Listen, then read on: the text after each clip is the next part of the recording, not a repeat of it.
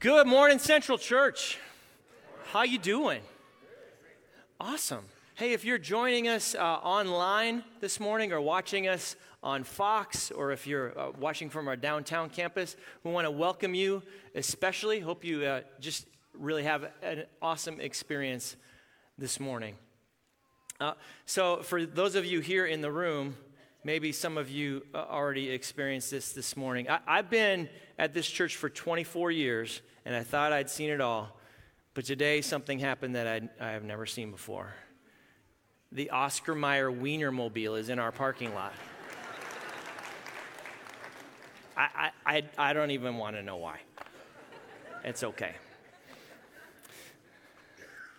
I don't, I don't know if he's given rides or what. I'm not sure.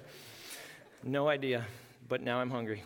Uh, so, if you're new with us, I want to explain this uh, piece of paper you got when you walked in the door. Uh, the, go ahead and, and, tear this off here at the perforation. This wide portion has got some announcements on the back. It's a place for you to take notes um, in the next few minutes. The narrow portion is called our communication card. It's a chance for you to, to let us know uh, who you are. If you're new, you can fill this out. Um, we also have a, a, digital version of our communication card. Uh, you can go to uh, our website, centralsf.org. I think we're going to bring that up here. There it is, centralsf.org slash comcard. If, uh, if you feel like we won't be able to read your handwriting or whatever on this, you can do it digitally. Also, there's a place to share prayer requests. We love to pray for you. Uh, and, and we do so as a staff team every week. And there's other uh, opportunities for you to, to consider there. So go ahead and, and check that out. And then go ahead and drop that in uh, one of the boxes on the, on the doors, along with any financial uh, offering you have on the way out the doors today. So, about two weeks ago, uh, my family and I moved to a, to a new house um, to, to a different town, even. We moved to Brandon. Any Brandonites? Yeah? Is it Brandonite or Brandonian? I have no idea what you call yourselves. I'm new. Um, it, so we, we, we love our new place, but we, we were in our old house for five years. And uh, we loved our neighborhood, and, and we became really close with our neighbors. But in the chaos of the move, we just didn't have a lot of time to actually say goodbye to these people who had been a part of our lives for, for five years. And so we found out uh, just on Thursday that one of our neighbors was having this shindig in his backyard. And so, and so we went to our old neighborhood. Um, and it was great to be able to see our old neighbors and to just say goodbye and to tell them how much we would miss them and, value them. Uh, now, there have been 5,000 people moved to Sioux Falls in the last year. And it feels like half of them landed at Central. And so many of you can relate. Uh, many of you have had to say goodbye in the last little while. And goodbyes are important, right? They close one chapter in our life and, and allow us to move on to the next chapter. Uh, they, they allow us to kind of tie up some loose ends relationally and to express to people how we really feel about them. Now, along with, with most of my extended family, both sets of my grandparents lived in my hometown, Melita, Manitoba. And so, uh, a couple times a year, my wife Jenny and I would pack up the kids and we'd make the nine hour trek north um, to visit and mostly to show off how cute the grandkids were and how much they'd grown and all that fun stuff. Um, but uh, my grandpa Brown, was just, he was so fun. He was this big goofball. It was like having Mr. Bean in the family, just a clown. But like most men in his generation, he wasn't very expressive when it came to things that, are, that were sentimental or, or sappy or, or real, um, real heartfelt. And so it really surprised me one time when we were about to leave their place. We packed up the minivan. We were pulling away from my grandparents' place. And my grandpa came out and he waved and he said, I love you. And I turned to Jenny and I said, That is the first time I have ever heard him say that.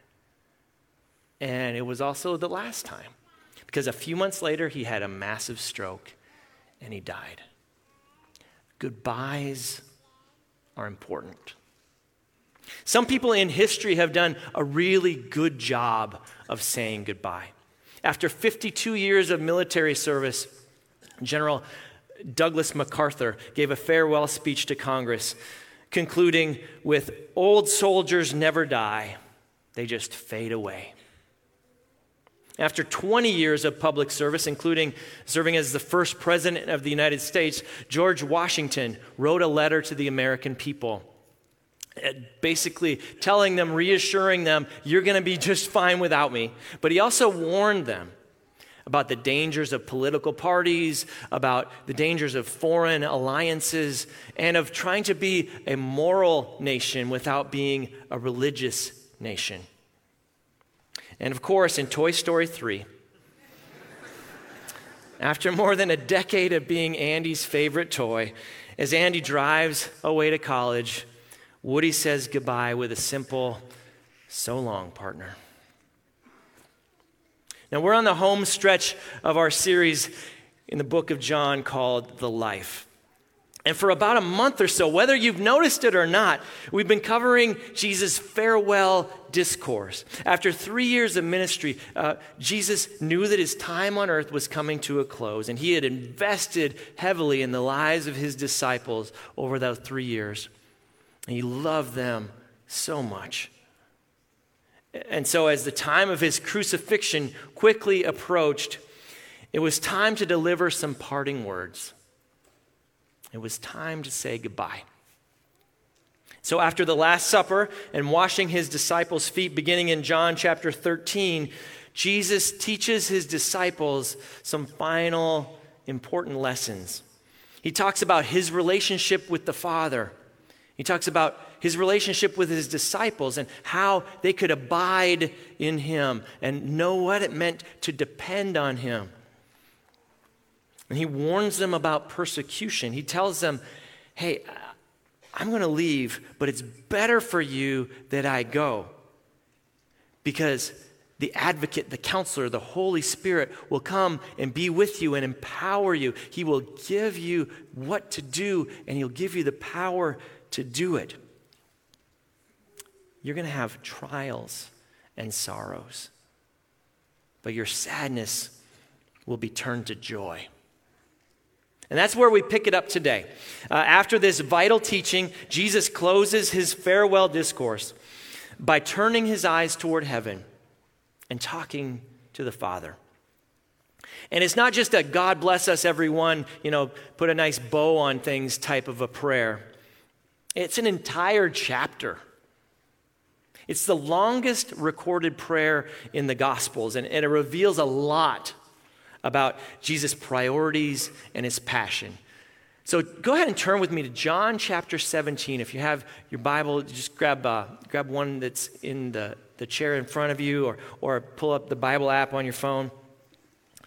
And we're going to experience this prayer a little differently uh, than normal. As, as, you're looking that up, uh, uh I want to explain something. This is called Jesus' high priestly prayer. Because, like a Jewish priest, Jesus is interceding, he's praying for, on behalf of people.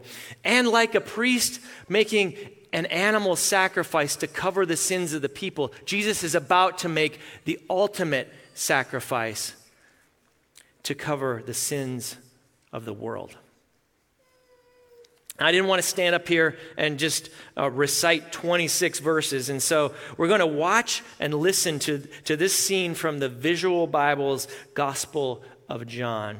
So feel free to, to follow along in your own Bible, but, but this video, which we're using with permission, uh, is from the Good News translation. So if, if that's an option on your Bible app, you can, you can use that translation if you wish. Now, but as, as you're reading and, and watching and, and reading and uh, listening, keep in mind that we're getting to sit in on an intimate conversation between God the Son and God the Father. Jesus is praying for his disciples, for the church, and for all future believers. So if you are a Christian, Jesus is praying for you. After Jesus finished saying this, he looked up to heaven and said, Father, the hour has come. Give glory to your Son, so that the Son may give glory to you. For you gave him authority over all people, so that he might give eternal life to all those you gave him. And eternal life means to know you, the only true God, and to know Jesus Christ, whom you sent. I have shown your glory on earth. I have finished the work you gave me to do. Father, give me glory in your presence now. The same glory I had with you before the world was made. I have made you known to those you gave me out of the world. They belong to you. And you gave them to me. They have obeyed your word, and now they know that everything you gave me comes from you. I gave them the message that you gave me, and they received it. They know that it is true that I came from you, and they believe that you sent me. I pray for them. I do not pray for the world, but for those you gave me, for they belong to you.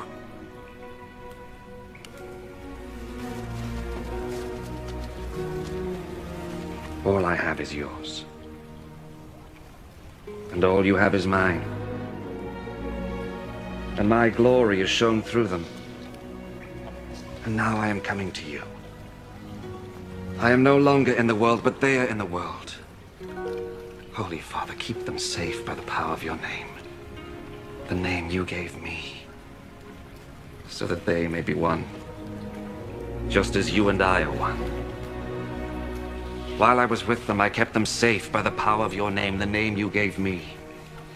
I protected them, and not one of them was lost, except the man who was bound to be lost, so that the scripture might come true. And now I am coming to you, and I say these things in the world, so that they might have my joy in their hearts in all its fullness. I gave them your message, and the world hated them, because they do not belong to the world, just as I do not belong to the world. I do not ask you to take them out of the world. But I do ask you to keep them safe from the evil one. Just as I do not belong to the world, they do not belong to the world. Dedicate them to yourself by means of the truth. Your word is truth. I sent them into the world just as you sent me into the world. And for their sake, I dedicate myself to you in order that they too may be truly dedicated to you. I pray not only for them, but also for those who believe in me because of their message. I pray that they may all be one. Father, may they be in us, just as you are in me and I am in you. May they be one so that the world will believe that you sent me. I gave them the same glory you gave me, so that they may be one just as you and I are one. I and them and you and me, so that they may be completely one, in order that the world may know that you sent me, and that you love them as you love me. Father, you have given them to me, and I want them to be with me where I am, so that they may see my glory, the glory you gave me. For you loved me before the world was made. Righteous Father. The world does not know you, but I know you. And these know that you sent me. I made you known to them, and I will continue to do so, in order that the love you have for me may be in them, and so that I also may be in them. So that's a lot to take in. And so we're going to spend a few minutes digging in a little bit more. Here's what I hope we'll take away from today. Jesus wants us to live for the glory of God and the good of others. And now may the words of my mouth and the meditation of my heart be pleasing to you, O Lord, my rock, my redeemer. Amen. Throughout his time on earth, Jesus prayed a lot. Not many of his prayers are actually recorded, but, but scripture makes it clear that either right before or right after a big ministry event, he often withdrew and had a conversation with his father. But even when he withdrew, his disciples were usually with him, listening in on this divine communication, like they are here. Jesus definitely wanted his disciples to hear this prayer. But keep in mind the context here. In a few minutes, Jesus will be betrayed, arrested, abandoned, denied, beaten, and killed. He knows all of this is coming, but he only makes one request for himself glorify your Son so he can give glory back to you. Now, if I knew that this was coming, you know what my prayer would be? God, get me out of here. Thwart my enemies, crush these guys, do whatever it takes so that I don't have to go through this horrible experience. But Jesus prays for glory. Now, the word glory or glorify appears hundreds of times in Scripture. In this prayer alone, Jesus says it nine times, so we should probably know what it actually means. The New Testament is written in Greek, and the Greek word for glory is doxa, D O X A. It simply means God's splendor and magnificence. Theologian G.B. Card or Caird says that God's glory is his own essential worth, greatness, power, majesty, everything in him which calls forth man's adoring reverence. Now, in the Old Testament, there were sometimes physical manifestations of God's glory. You know, a, a, pillar of cloud by day and a pillar of fire by night, or, or smoke would fill the temple at the dedication of the temple. But in the New Testament, the glory of God was mostly displayed in Jesus himself. Jesus glorified God. To glorify God means to reveal to people who God really is so that they will honor him and give him the praise that he deserves. Jesus revealed the character and the nature of God by performing miracles and, and by pro- just displaying profound wisdom and by his obedience, he showed people, he gave them a glimpse of how amazing and awesome the Father was. Look at verse 4. I brought glory to you here on earth by completing the work you gave me to do. Simply by the incarnation, by taking on human flesh and living among us, Jesus glorified the Father. But the ultimate act of bringing him glory was on the cross. Jesus glorified God with his life, and even more so in his death. But how are we supposed to glorify him? Hmm. Good question. Even more than glory, the word that's repeated the most in this prayer is world. Now, the implied meaning of world is it's the, the ordered world, the domain for humanity created by God.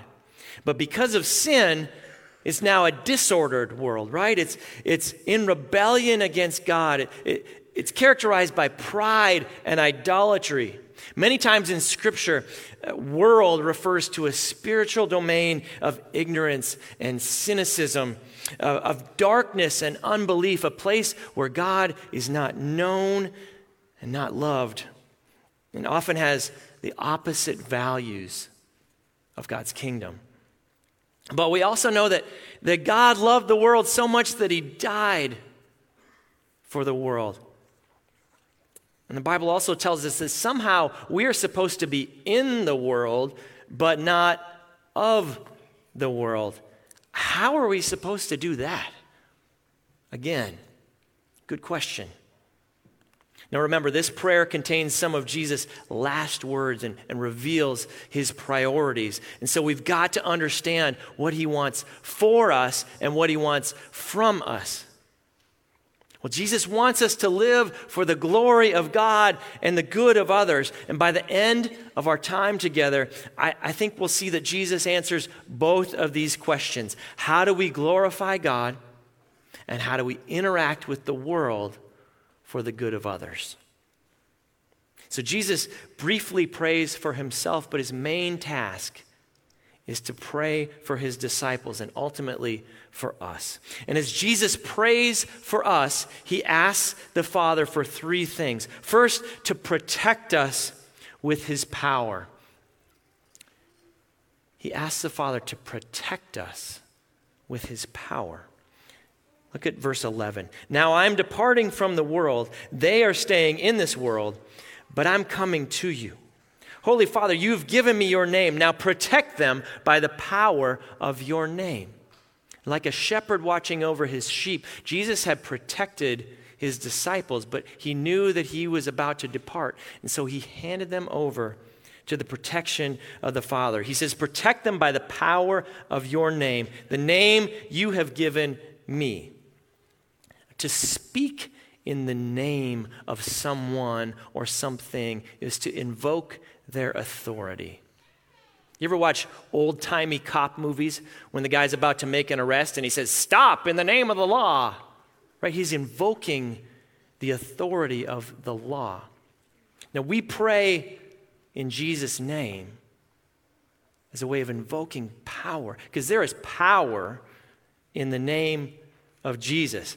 His name, Yeshua, means to rescue, to deliver.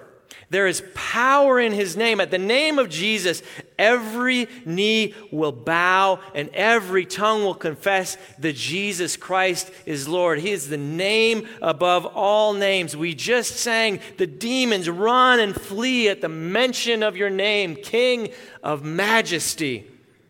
So Jesus prays for his disciples' protection, that they'll experience this protection by the power of God, the power of His name.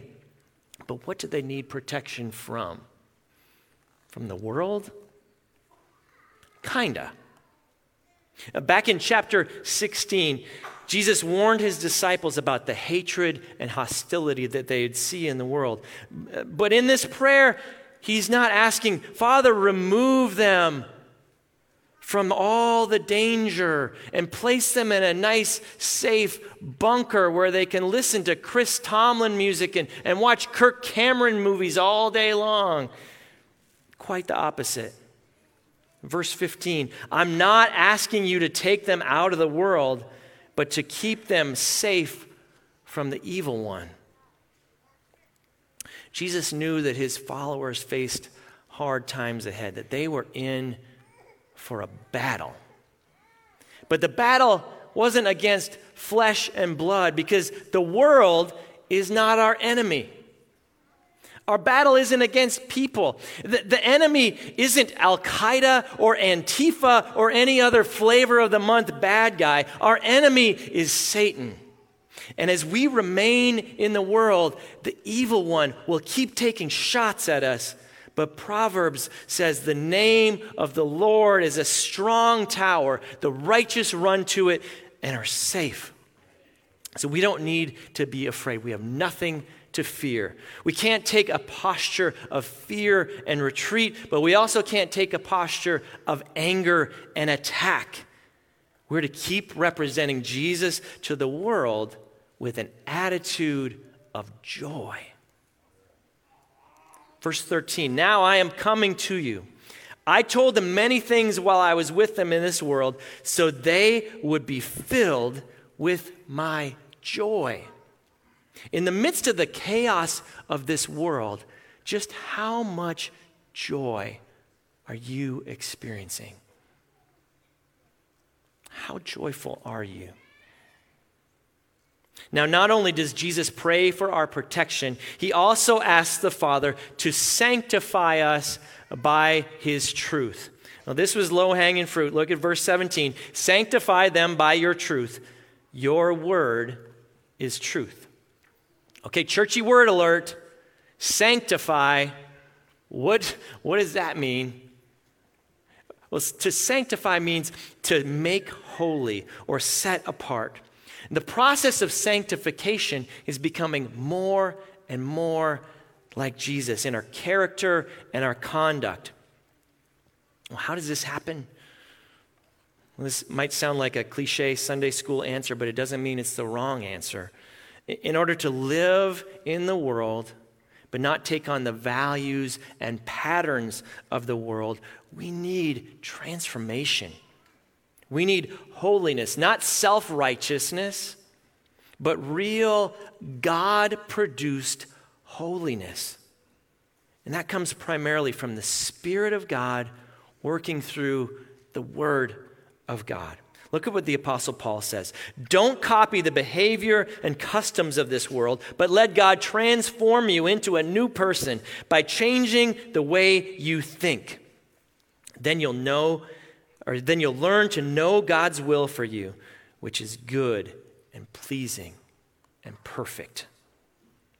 Far too often, I think and I act the way the world does in how I treat my wife and my kids, in how I handle stress and conflict, in how I react to the state of our culture, because I'm, I'm way too busy spending time like reading my news feed or watching Netflix or whatever, and I'm not being changed by the truth of God's word. I'm not being transformed. Too often, I'm not thinking like a Christian. I'm not allowing God to sanctify me. Now, church leaders all over the place tend to complain about the level of biblical illiteracy in America. A recent Barna study found that over half of American adults hold a high view of Scripture. That's good news. Uh, and around that same percentage of people, around half, are considered Bible users, meaning that they engage with Scripture on their own outside of a church service. Okay, that's good news too. but, but here's the kicker Barna defines Bible users as individuals who read, listen to, or pray with the Bible on their own, at least, get this, three or four times a year. That is a low bar. Folks, if we're serious about walking with Jesus, if we really want to know him and be changed by him, we need to engage with the truth of his word more than three or four times a year. Because reading the Bible isn't just about gaining knowledge, it's about being with God, it's about intimacy. The same level of intimacy that Jesus has with the Father is what he wants to have with you. Life with God is one where we know him more and more, experiencing his grace and truth, seeing the fruit of the Spirit ripen in our lives. But this can't happen without carving out intentional, consistent time with Him. Now, every morning on my commute, I've been listening to a, a devotional called With God Daily. It, it challenges me and it helps me connect Scripture to relevant cultural issues it, it, gives me something to wrestle with in my head and my heart for the rest of the day. And it's slowly using God's word to transform me, to change the way I think, to sanctify me. As we spend intimate time with God, His holiness should permeate us. It, it should set us apart, it should make us different. It should make people take notice that there's something not quite the same about us, something that they want. See, the, the point of sanctification isn't to be a better person, it's to be set apart for a purpose, for a task. It's to daily experience God's transformational power and be more aligned with God's tremendous purpose. There's an element of equipping, of being prepared for mission. In the next verse, Jesus says, As you sent me into the world, I have sent them into the world. He protects us and He sanctifies us so He can send us. To be sent to the world, to be in the world but not of the world, we need a transformed life. We need discernment about how to engage with culture while maintaining our integrity and, and, and being obedient to God, but we can't do it alone. And that brings us to the last point. Jesus also asks the Father to unite us for his mission. Verse 21 I pray that they will be one, just as you and I are one, as you are in me, Father, and I am in you. And may they be in us, so the world will believe you sent me. Now, more than ever in my lifetime, the United States is more like the divided states. We live in a world of hostility and outrage of fear and hatred, of intense pain and injustice, of agenda driven deception and hypocrisy, of tribalism and factions. And instead of being countercultural, the church looks just as bad as the culture does.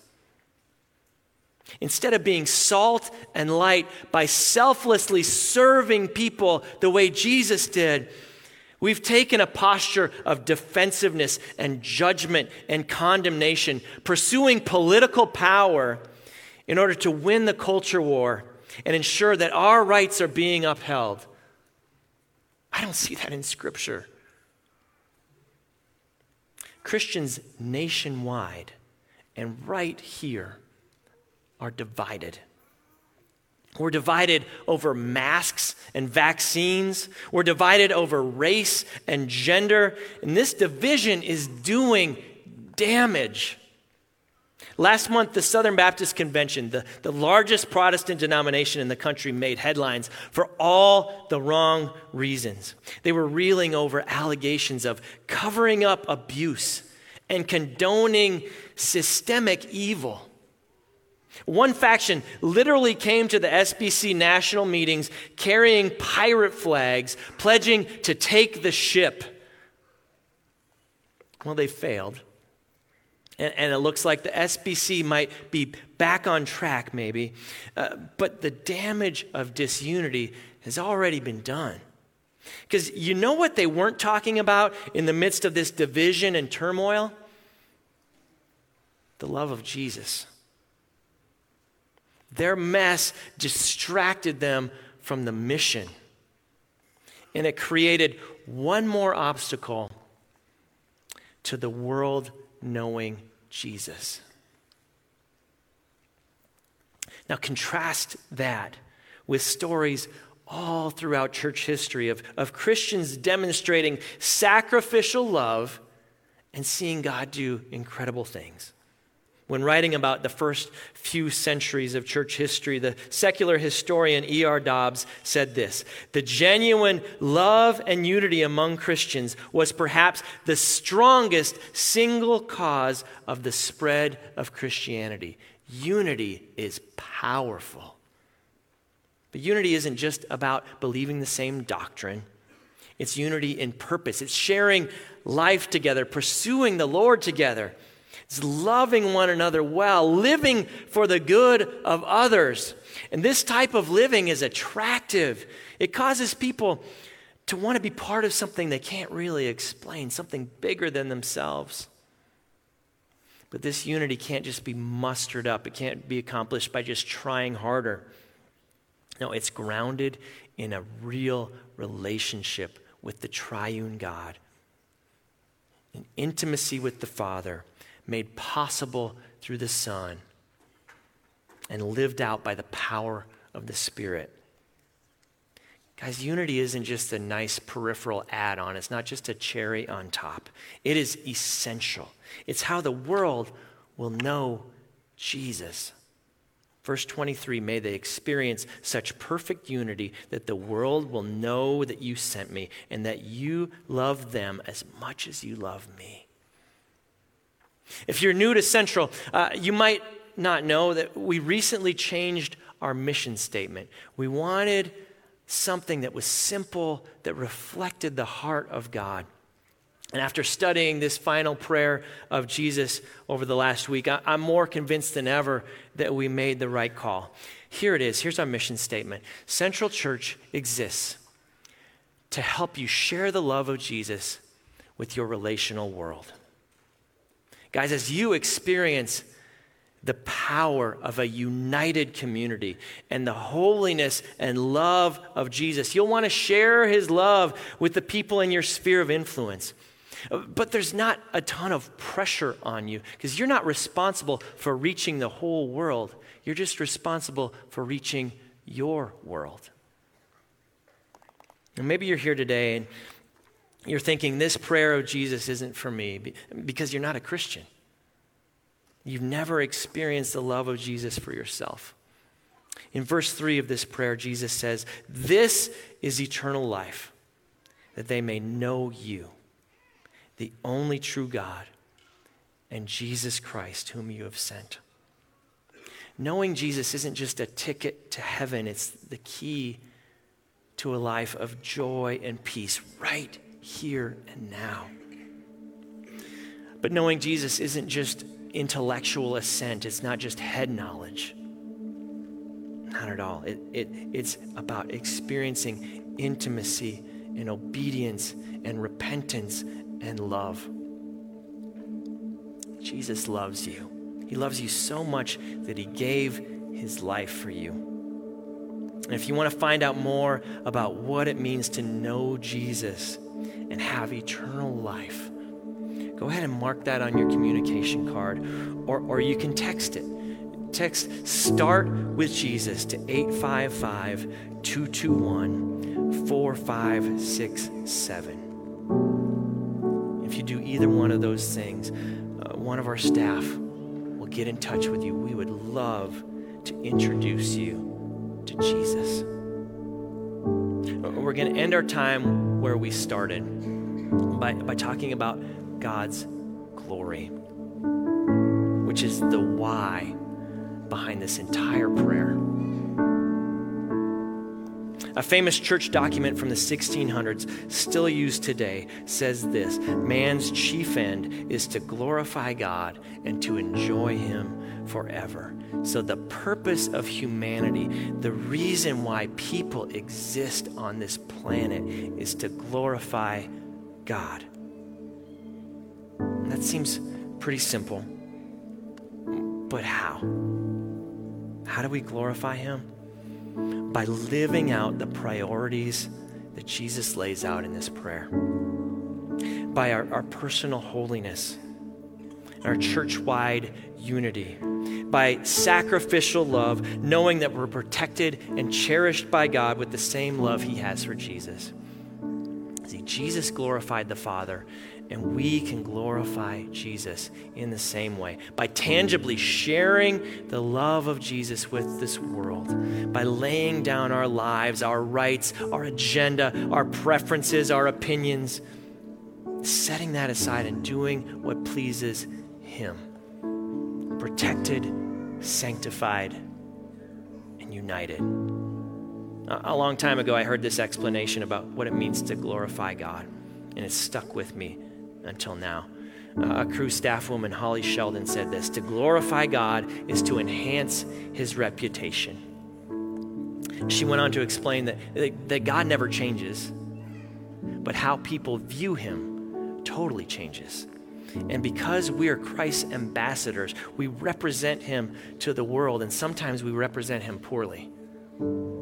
Sometimes our belligerent attitudes and actions, our, our petty infighting, our selfishness can damage God's reputation.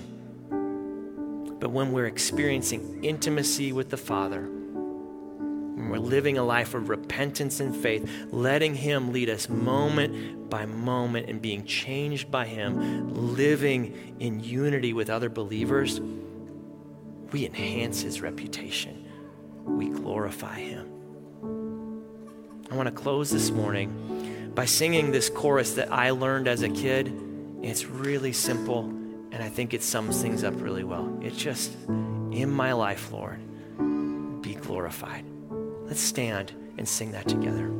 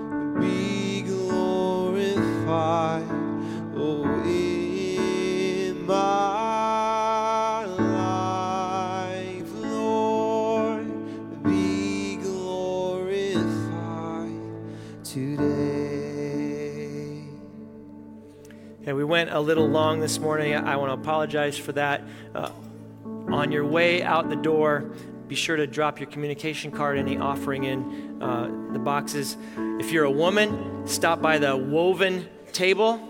If you're a member, stop by the, the tables out in Grand Central so you can vote to ratify uh, new board members.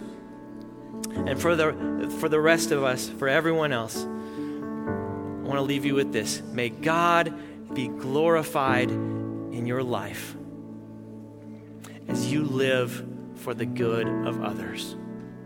Have a great week.